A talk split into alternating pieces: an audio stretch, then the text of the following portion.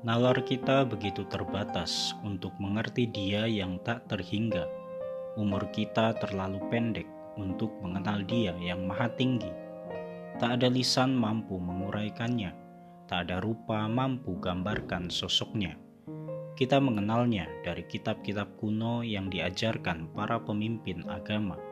Titah dan ajarannya ialah tafsir para pemuka agama yang kini jadi pedoman hidup kita keterpukauan kita pada dunia dan kejadian-kejadian hidup di sekitar kita adalah kenyataan sekaligus misteri yang pelik untuk dimengerti. Agama-agama kita adalah bingkai yang sedapat mungkin menolong kita untuk melihatnya dalam panorama ilahi.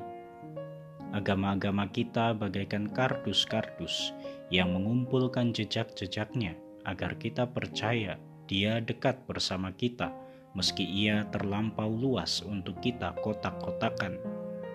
Lantas, mengapa kita berpikir terlalu sempit tentang dia? Seolah-olah dia menciptakan satu agama tertentu.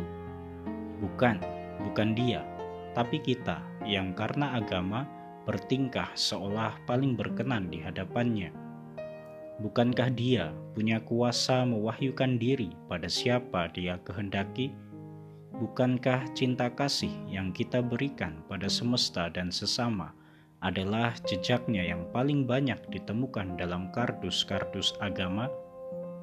Kalau semua kardus menyimpan cinta, kenapa kita masih bertengkar mengunggulkan kardus yang satu dan merendahkan kardus yang lain?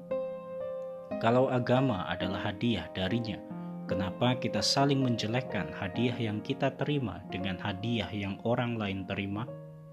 Memang, dia mau semua kita hanya menyembah dia, tapi justru karena kemahabesarannya, tak mungkin ia disembah hanya dengan satu cara saja.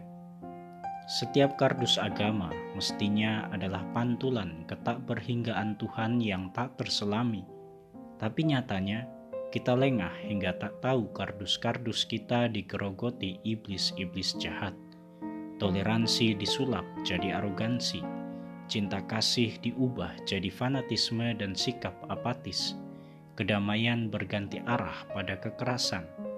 Itukah Tuhan yang selama ini kita cari? Kita yang tak sadar menggambarkan Dia sebagai Tuhan yang Maha Kejam